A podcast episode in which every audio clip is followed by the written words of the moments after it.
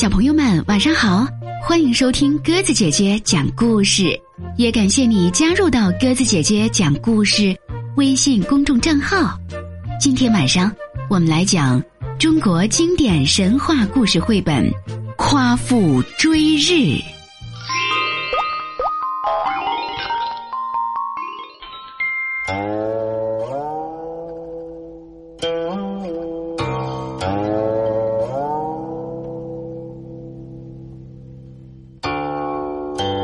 很久以前，在一座巍峨的高山上，有一个神秘的部族。部族里的人身高千丈，是名副其实的巨人。其族长名叫夸父，是部族里面最高大、最强壮的人，所以这个部族也被叫做夸父族。夸父很小就上山帮助父母砍柴，那时他的个头还没有树高呢。遇到猛兽，他也毫不退缩，而是拿着武器去搏斗。大家都夸他是个懂事勇敢的孩子。夸父长大后成为族人的领袖。夸父生活的年代，毒蛇猛兽到处横行，人们的生活非常凄苦。夸父为了部族的生存，每天都率领族人跟猛兽搏斗。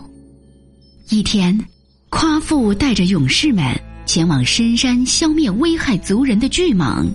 那巨蟒身长万丈，喷出来的毒液可以瞬间将人杀死。夸父一路搜寻，在一处隐蔽的地方发现了巨蟒。只见他正用那双泛着幽光的眼睛盯着他。夸父没有慌张，在巨蟒喷出毒液的瞬间，用双手抓住了他。巨蟒不甘示弱，飞快地将夸父缠住。经过殊死搏斗，夸父终于杀死巨蟒，并将他的一双眼睛制作成耳环佩戴起来。夸父杀死巨蟒，让大家敬佩不已。最后，老族长让夸父跪下，封他为新一代族长。有一年大旱，火一样的太阳烤裂了大地，也几乎烤干了河水，让族人无法生活。夸父见此情景，决定捉住太阳。清晨，夸父背好行李，在太阳刚露出头时就追赶而去。他一路奔跑，渴了就弯下腰喝点河水，累了就稍微休息一会儿。休息完，夸父就继续拼命追赶太阳。他浑身的汗水洒满沿途的路，最后汗水变成了溪流。实在走不动了，夸父就在心里一遍遍鼓励自己：加油，追上太阳，族人就能幸福生活了。夸父追了无数个日夜，终于成功追到了太阳。这时，红彤彤的太阳挂在他的头顶，散发着热量，烤得他身上火辣辣的疼。夸父伸出双手去抓太阳，突然感觉到身体里的水分迅速消失，很快他便眼前一黑，昏倒了。夸父醒来时，太阳已经不见了。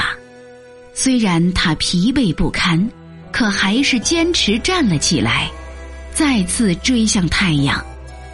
这次他很快要接近太阳时，事先一口气喝干了黄河里的水，希望这样可以抗拒太阳的高温。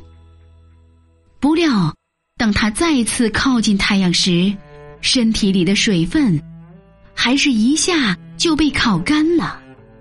夸父又喝干了渭河里的水，还是不行。于是他向北走，打算去喝干泽里的水。可是，夸父实在太累，在中途倒下了。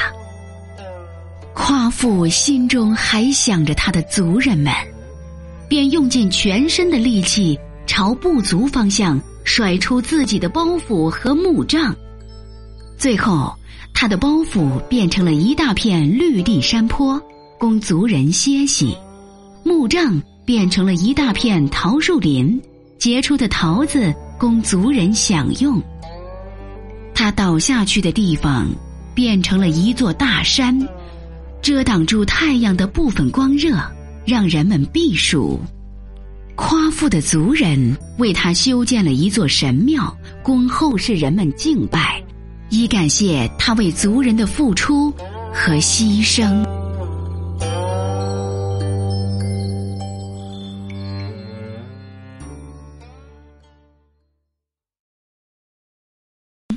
好了，小朋友们，今天晚上我们的绘本故事就讲完了，感谢你的收听。如果喜欢鸽子姐姐讲的故事，欢迎你微信搜索添加公众号鸽子姐姐讲故事，也可以在故事下方给鸽子姐姐写下留言。明天晚上我们再见吧，晚安。晚安，你说晚安，我就熄灭了开关。晚安晚安，也许有做梦的习惯。晚安晚安，隔着遥远的想念。晚安晚安，我的夜晚才变得甜。晚安，我说晚安，假装在你的被子里面。晚安晚安，幻想你亲吻我的脸。晚安晚安，无声发酵对你的爱。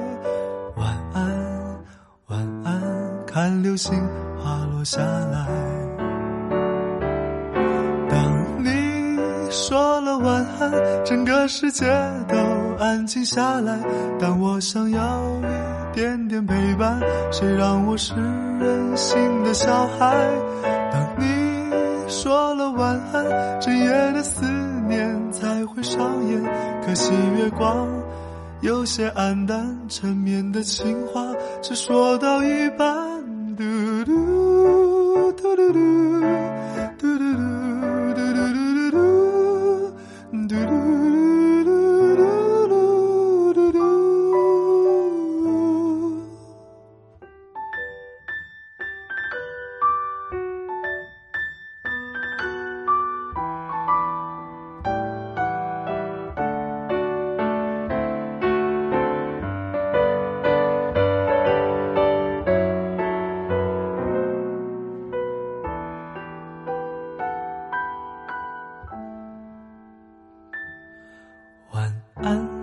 你说晚安，我就熄灭了开关。晚安晚安，也许有做梦的习惯。晚安晚安，隔着遥远的想念。晚安晚安，我的夜晚才变得甜。晚安，我说晚安，假装在你的被子里面。晚安晚安，幻想你亲吻我的脸。晚安晚安，无声发酵对你的爱。晚安晚安，看流星滑落下来。当你说了晚安，整个世界都安静下来，但我想要一点点陪伴，谁让我是任性的小孩。当你说了晚安，整夜的思念才会上演，可惜月光有些暗淡，缠绵的情话只说到一半。